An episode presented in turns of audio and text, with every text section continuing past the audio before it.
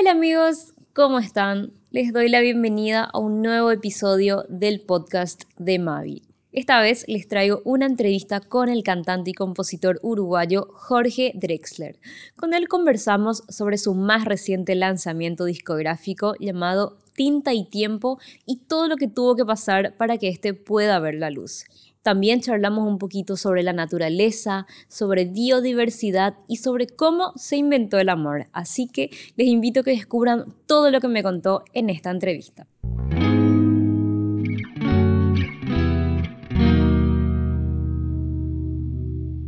Hola Jorge, ¿cómo estás? ¿Cómo estás, Mavi? ¿Qué tal? Bien, tanto tiempo. No. espera. Tanto tiempo. ¿Verdad? ¿Cómo andás? ¿Qué andas haciendo? ¿Estás por Uruguay? ¿Me escuchas bien? Te escucho muy bien. Estoy en Uruguay, aquí en la, ciudad vieja de Uruguay. Te vi en un hotel en el que estamos haciendo la prensa. Sí, ayer estaban los tambores en Uruguay, sí, sí, sí, sí. Qué hermoso. Fuimos a ver los tambores. fue un día maravilloso ya, sí. Bueno, estoy obviamente muy feliz por volver a hablar contigo. Eh, siempre es una emoción hablar contigo y saber que vas a volver a nuestro país. Eh, ahora ya estamos como mal acostumbrados a que vuelvas periódicamente, así que primero muchísimas gracias por, por tu tiempo también. Estoy muy contento de ir a Paraguay, la verdad. Sabes que nos pone muy felices a nosotros ir a Paraguay, que tenemos, tenemos mucha amistad con mucha gente de Paraguay y, y yo, yo personalmente soy un... De, conozco mucho menos de lo que quisiera Paraguay, pero soy un enamorado de lo que conozco, de su historia, de, del guaraní, de su lengua, de la historia del guaraní. Paraguay, el primer país que tiene una lengua eh, precolombina como lengua oficial, el rol que ocupa dentro de la cultura, dentro de las emociones de, la gente, el, el, guaraní, el, la, la singularidad que tiene Paraguay con respecto a todos los países de la región. El país, el, país de Agustín Barrios Mangoré, este, que es mi compositor favorito. Paraguay, Roja y Hook, como decía. Me gustaría, hablar, me gustaría hablar más, me gustaría hablar más, más de guaraní. sí, tenemos que... tenemos que juntarnos, hacerte conocer también juntarte con gente que te enseñe el guaraní propiamente también para, para saber. Pero bueno, ahora nos reunimos por, por, por, tinta y tiempo, que yo sé que se iba a llamar palos de ciego. Eh, una frase en un momento. que se refiere como a, titubear, dudar, eh, no tener algo definido, como lo que te pasó quizás en este proceso, pero te decantaste por el título que, que, es para mí como más definitivo y optimista, si se quiere. Entonces, no sé si fue como la metamorfosis por ahí de, de la oruga a la mariposa o cómo fue. Fue realmente una metamorfosis de oruga a mariposa el disco. Mira qué bonita imagen que has dado. Este, fue, fueron dos años de oruga y, un mes de mariposa que, que duró en hacerse el disco. Tienes razón, Mavi, tienes razón. Este, tuve dos años como sin encontrar mucho el camino, escribiendo mucho. Escribiendo mucho, intentando muchos caminos para que la oruga se transformara en mariposa. Muchos, muchos, pero sí quedándome en la oruga. Pues el, yo no recuerdo un disco que haya sido tan complicado de hacer para mí. Evidentemente la pandemia tuvo que ver con eso, el aislamiento. Eh, yo creo que se juntaron dos, dos factores. El primero, el primero era esta, esta sensación medio languideciente que nos, que nos deja la pandemia. Todavía no se fue esa sensación, ¿no? Que el, aislamiento social te da una cosa como parecida a la depresión, pero como de menos ruido, con una tristeza de base, hecha también de miedo y de distancia, de estar solos también. Entonces, ya por eso escribir canciones, que es un acto que requiere mucho, mucho impulso de vida, mucho eros, mucha fuerza como para, para llevar adelante la lucha a cuerpo a cuerpo contra la hoja en blanco, porque vos ahí estás viendo 10 resultados de, batallas ganadas a la hoja en blanco, eh, pero hay, por cada canción ganada a la hoja en blanco, hay nueve que gana la hoja en blanco contra uno cuando estás escribiendo, ¿no? Entonces, este, requiere mucha, mucha fe, mucha energía y teníamos poca energía y poca alegría, ¿no? Entonces, eso por un lado. Por otro lado, me, costó mucho hacer el disco porque las canciones no se escriben, yo no, yo no las escribo solo. escribo solo en la habitación, sin duda, pero, pero luego el acto de mostrarlas, el acto de compartirlas, para mí es muy importante en el momento de conocerlas a las canciones. Y como no las podía compartir, no las podía terminar. Es una cosa que no, yo no sabía que me iba a pasar. Las dejaba en un 80% y me faltaba ese último empuje de, la voy a mostrar y delante de otra persona voy a terminar de armarlas. No sé si a todas las personas les pasa eso, pero a mí sí me pasa eso y es muy raro. y, y, entonces este, me, me, me, quedé, escribía mucho, pero tenía siempre la sensación de que estaban sin terminar. Y cuando, cuando las canciones quedan sin terminar, se deshilachan y pierden todo el valor. Es decir, aunque le, entonces siempre pensaba que tenía canciones, que tenía muchas canciones, pero que no estaban bien. Y eso, así fueron los dos años de Oruga. Probé diferentes métodos de composición, estuve escribiendo, probé diferentes métodos de búsqueda.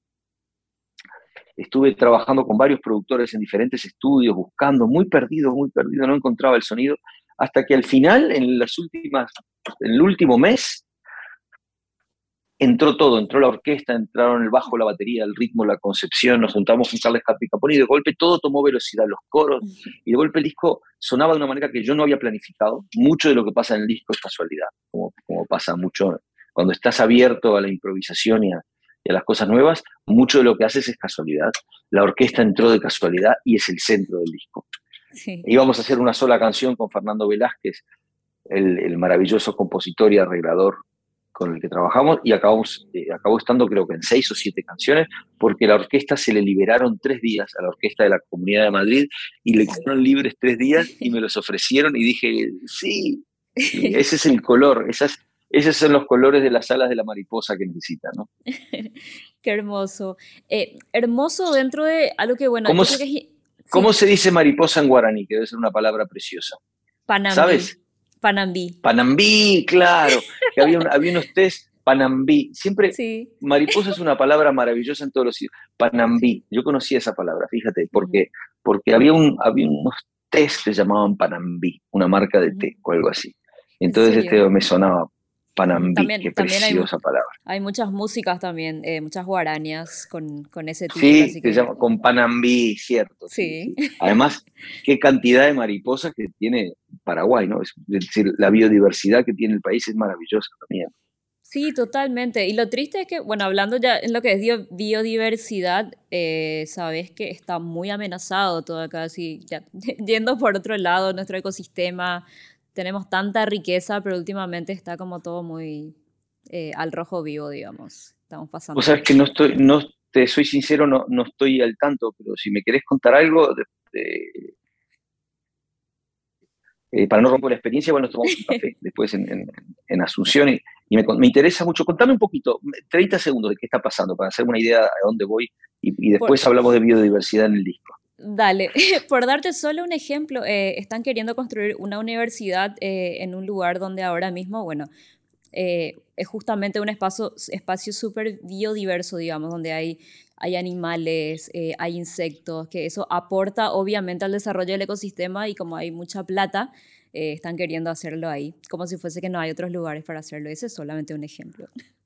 Yo, a ver, sí, viviendo en, viviendo en Europa, que es un continente gastado por el ser humano, muy utilizado durante, durante milenios. El, el mar, el mar Mediterráneo, el mar Enóstrimo, el mar del centro de Europa ha sido, eh, bueno, eh, usado por nosotros para comer. No quiero usar la palabra expoliar, pero sí que lo hemos hecho, lo, hemos descuidado mucho, hemos tirado residuos, hemos pescado más de lo que debíamos pescar. Eh, eh, ha disminuido la biodiversidad del Mediterráneo, está realmente en crisis, este, está, está, eh, está en, crisis la vegetación submarina, importantísima, porque gran parte de la fotosíntesis que se hace es submarina en el mundo. y, y, y, y, entonces yo viviendo en Europa, viendo las consecuencias de esas y bien, que, tiene, que tiene eso y dándonos cuenta de la riqueza que tenemos en, en nuestro continente, en biodiversidad, en agua, la cantidad de agua que hay en el acuífero guaraní que está debajo nuestro. Cuidemos nuestros recursos naturales. Supongo que el agua será un problema también. Habrá alguna minería cielo abierto queriendo hacer las suyas como en todos lados, en Paraguay, en Chile. decir, eh, yo entiendo que el ser humano tiene que desarrollarse, es muy importante construir universidades, ¿cómo no lo va a hacer? Y es muy importante inclusive generar, generar puestos de trabajo y generar, riqueza material. Un país también eh, ocupa material y también es la calle de comer. Pero inclusive desde pensando en los términos más egoístas eh, inmaterialistas posibles. Es decir, la inversión aquí hoy en día es una inversión económica de futuro, es riqueza para el futuro, muy grande, muy grande. Si estamos dándonos cuenta cada vez más, ¿no? Cada vez más la importancia de, inclusive económica del cuidado ecológico. Si no lo hacemos por razones éticas, hagámoslo por razones económicas, que también son muy válidas. Entonces, yo no sé muy bien cómo son los casos en particulares, pero sí te puedo decir que no tenemos un patrimonio más valioso que nuestra familia y nuestra naturaleza. Entonces, nuestra cultura. Y siempre tratarlo con cariño es, es, importante. Y hablando de biodiversidad, tengo una canción que habla justo del comienzo de la biodiversidad del disco. Sí, que es la primera canción. Tengo la maravillosa, tengo la suerte de tener una prima uruguaya exiliada con su familia cuando era niña en los 70 en Venezuela. Mi prima Alejandra Mel fue la coautora del Plan Maestro y fue la coautora mía de Despedir a los Glaciares. Todas sus canciones tienen un tinte ecológico, igual que Despedir a los Glaciares, porque ella está, está muy, muy en contacto por su profesión. Eh, ella es astrofísica, pero también ha hecho muchas cosas de química y de biología. Eh, está muy en contacto con, con, con la naturaleza, entonces me, me, siempre la llamo para tener inspiración. Es una de mis musas, digamos, ¿no? Así como de, de, Pero más que musa, porque la musa en realidad tiene un rol como simplemente inspirar. Es una de mis coautoras, una de mis parceiras, como se dice sí. en portugués. Y entonces la llamo y le digo, dime algo que estoy empezando a escribir. La primera canción del disco es El Plan Maestro, por eso está primera también. Y me dice, mira, primo, una cosa que se me ocurre que te puede inspirar es lo lo increíble de la invención del amor, porque el amor fue inventado. El amor no, no estuvo siempre en la biología, existió mucho tiempo sin que existiera el amor. Durante muchos millones de años las células se movieron cada una por su cuenta, se, se dividían en dos células idénticas y se reproducían solas, hasta que hace un tiempo, hace 1600 millones de años, en pleno la era del mesoproterozoico, cuando todavía vivíamos todos en el líquido, en un líquido, en un magma primigenio, es decir, hubo dos células que cometieron la audacia y la locura de mezclar sus genomas, su material genético, no sé si comiéndose una a la otra o fusionándose de alguna manera, y crearon un tercer individuo que era la mezcla de ellas dos. Eso no solo fue el nacimiento del sexo, el nacimiento del amor y de la cooperación, sino que también resultó ser una, una estrategia de biodiversidad maravillosa, en el sentido de que en pocos millones de años después de eso, la vida al mezclarse los materiales genéticos, estalló, estalló en colorido, ¿no? Como volvimos de vuelta, ¿no? Como salió la, del, salió de, su capullo la oruga y se transformó en mariposa. La vida mm, cobró alas, cobró colores, ruidos, sonidos, árboles, ¿no? Este, y, se, enriqueció enormemente porque el amor, además de ser una, algo muy, muy recomendable y muy positivo, también es una buena estrategia es una, también es una buena estrategia biológica de biodiversidad. Entonces, una manera, una manera de amar a un ser querido es, es amar a la naturaleza y amar a la biodiversidad, porque no hay una diferencia entre esas dos cosas. Hay, que, hay que dotar a la naturaleza eh, de, hay que dotar a la naturaleza de, de, personalidad, de sentido, de lugar, para poder amarla, para poder amarla como se ama a una persona, como ama uno a un hijo, como ama, a una madre, digamos. Claro, bueno, conecto eso con, con, lo que es la celebración del vínculo que siento que está más que nunca presente eh, en este álbum. Hay una canción para tu esposa, en otra cantan tus hijos e incluso Pablo produce, escribe, eh, hay una canción para tu madre. Que esto haya decantado como orgánicamente, porque no sé si era algo que pensabas que iba a suceder, por ejemplo, lo de trabajar con Pablo, eh, que él también tiene su carrera y es maravillosa. Eh, ¿qué, te significa? Mira, el, disco empieza con esa historia de una célula, otra célula y esto, que es el contacto, ¿sabes? Entre las dos. No entendí muy bien por qué, ni, ni, ni, ni, por qué hice tanto hincapié en eso, pero sí es cierto que eso fue lo que perdimos. Nos, estuvimos dos años en un mundo donde todo el mundo se movía como una célula separada, independiente de la otra. Entonces, el poder del vínculo, como dices tú, Mavi, la revalorización del vínculo, es algo que estuvo muy presente en todos nosotros. Todos nos dimos cuenta de lo importante que era eh, abrazar a una persona, el olor de otra persona, esa persona, perder el miedo al contacto. Cobró mucho, nos dio mucho miedo al contacto de golpe, ¿no? El contacto era jugarse la vida, como dicen, tocarte, ¿no? Es jugarme la vida, tocarte, ¿no? Llegar a... Entonces, eh, eh, y el contacto en todas sus variantes, pero a mí, eh, lo que has nombrado tú, es muy importante el disco. Es un disco con mucho amor filial, digamos, ¿no? Con amor a los hijos, amor a la madre, amor a la, compañera, amor al arte, a la profesión de uno, amor a la naturaleza, digamos, ¿no? Y, fue una, realmente una sorpresa, es decir, que, Pablo estuviera en, dos, en dos canciones, en Tocarte es coautor con Zetangana y con Víctor Martínez, el director musical de Tangana, y en, y en Duerme Vela, que es una canción dedicada a la memoria de mi madre, Lucero Prada da Silveira, que, que, que, que al llamarse Lucero tenía el nombre de la estrella de las transiciones, de la estrella del final del día y de la estrella del principio del día. Y la transición del sueño a la vigilia es la duerme vela. Entonces yo siempre asocié ese estado como medio despierto, medio dormido. Cuando uno entra en el sueño, cuando viene desde el sueño, lo asocié mucho con mi madre. Y no sé muy bien cómo fundamentar eso, pero eso es así. Entonces es una canción de cuna como para mí mismo y a la vez es una canción de cuna como para despedir a mi madre y a la vez quisieron participar mis tres hijos en esa canción. Fue Pablo el que me dijo, ¿no tenías una canción para la abuela? Yo la había empezado a escribir hace un tiempo, pero mi madre todavía vivía y no la quise cantar. Porque, por pudor, no sé por qué. Pero entonces, y le dije sí, y me gustaba mucho, le dije esa canción. Y me dijo Pablo que también, entonces la terminé y llamé a mis hijos para que cantaran. Y es una manera de, de, de, juntos homenajear a la abuela y una manera de cerrar un círculo, de despedir y de cerrar un disco también. Claro, bueno, me aviso que tenemos. Es una canción para mí y en vivo, sí. Dale, dale, dale, dale, dispara. Perdón, nada, o sea, entre, igual tengo como, no sé, 10 preguntas más que ojalá te pueda hacer en algún momento por ahí cuando estabas por acá. Eh, pero... Puedo intentar responderlas rápido el mayor número posible. son muchas, son, son, muchas y como para estar hablando horas. eh, Pero bueno. Eh, Juntémonos en Paraguay. Dale, ya está, te tomo la palabra. Vamos a decir la Preser. Dale. leía que decías que, que, este disco era como para aprender a desaprender. Entonces quería saber si aprendiste a desaprender.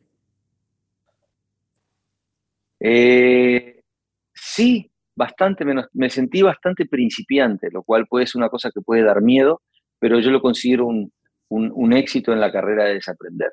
Sabes que eh, ah, igual lo leíste por ahí porque está en algún lado, pero Bruce Lee decía que, la academia, en su academia de Kung Fu había tres cinturones, el blanco para los principiantes, el negro para los expertos después de muchos años de aprendizaje de la técnica y de vuelta para ser maestro tenías que recibir el blanco, tenías que aprender a desaprender, a ver la realidad con ojos de novato, con ojos sorprendidos. Hay muchas canciones de recomenzar en el disco. Creo que ese recomenzar tiene que ver también con que la pandemia fue una muerte simbólica, la muerte simbólica social nuestra y que, y que todos sentimos que eso se moría y se volvía como a encender de vuelta, lo que está pasando ahora, ¿no? ¿Se puede usar, hay que usar tapabocas en Paraguay en los conciertos? No, ya no. ¿Ya no? Ya no.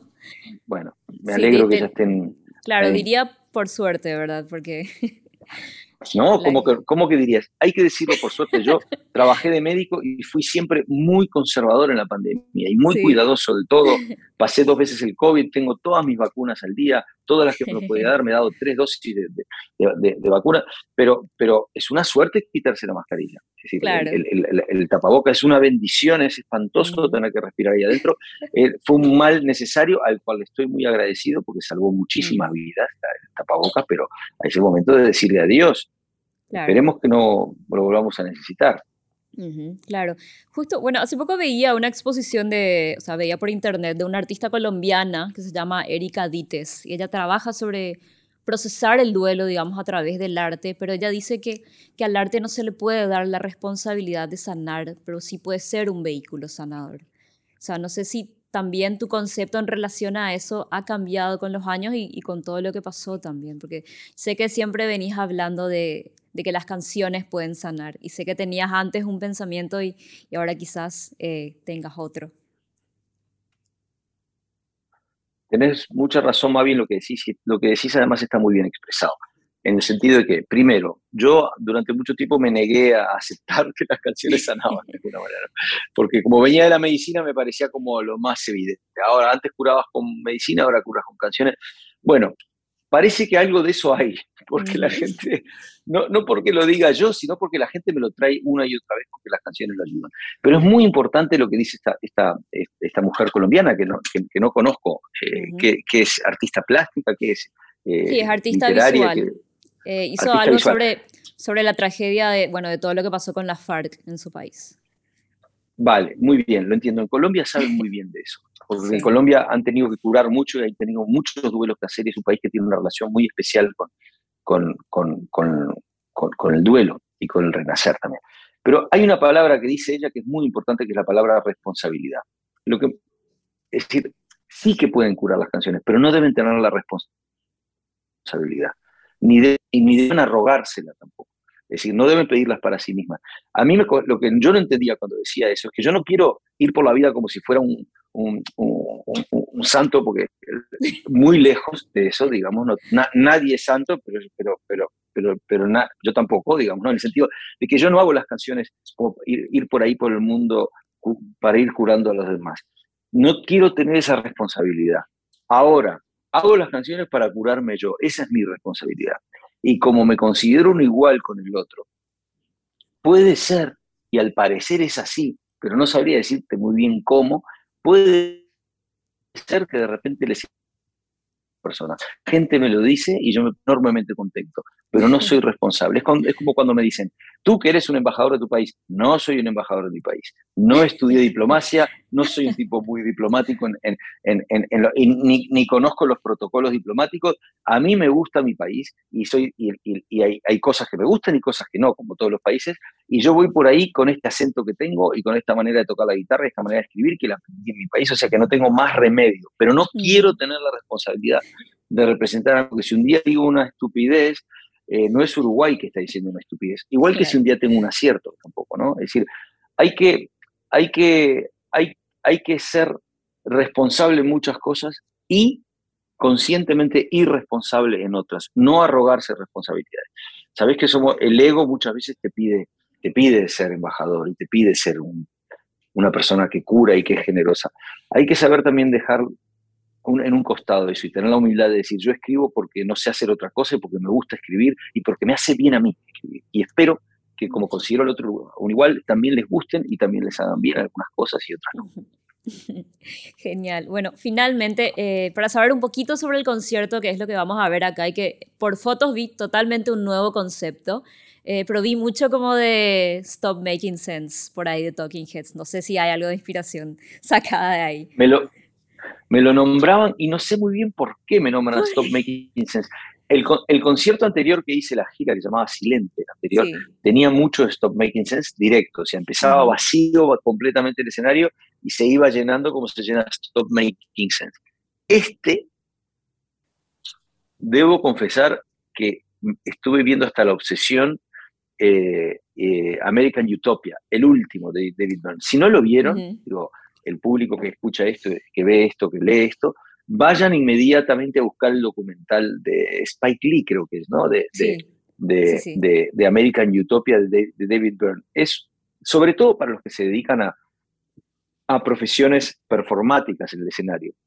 Es una maravilla. Es todo un escenario vacío completamente, al igual que Stop Making Sense, pero se mantiene vacío todo el tiempo porque todas las personas cargan sus instrumentos y no hay, no hay un solo elemento que no sea imprescindible. En ese sentido, el, igual que la hoja y el vacío creativo aparece predominantemente en, el diseño de, la portada del disco, que es un diseño blanco, eh, solo con, relieves, también está en el diseño escenográfico. La escenografía está completamente desnuda, están solo los micrófonos y instrumentos imprescindibles. Mucho espacio en blanco, mucha hoja en blanco. Y entonces eso da un espacio muy grande para el trabajo lumínico.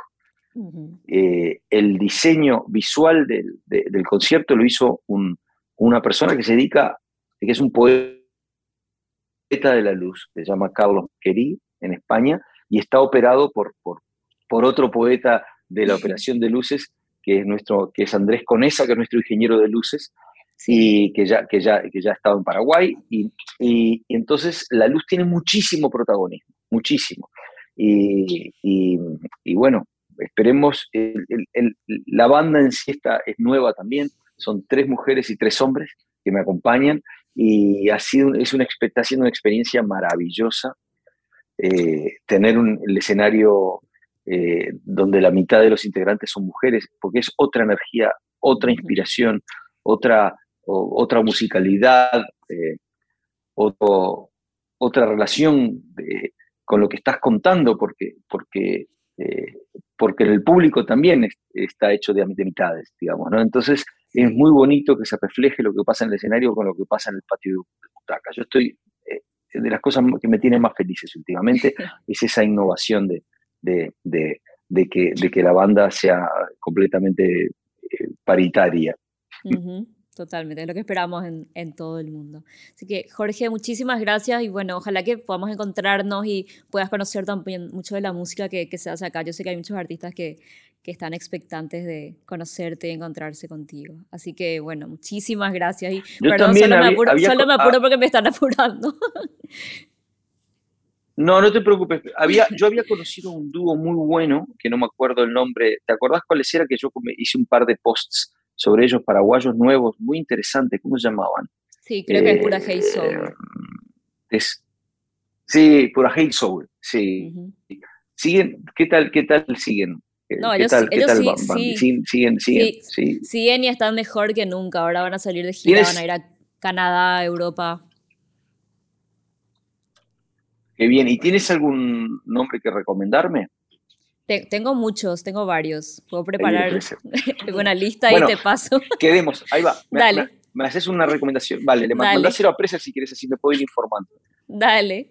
Hasta luego. Muchísimas gracias. Chao, chao. Chao, Mavi, nos vemos ahí. Hasta luego. Muchas gracias. Gracias chao, a vos. Chao.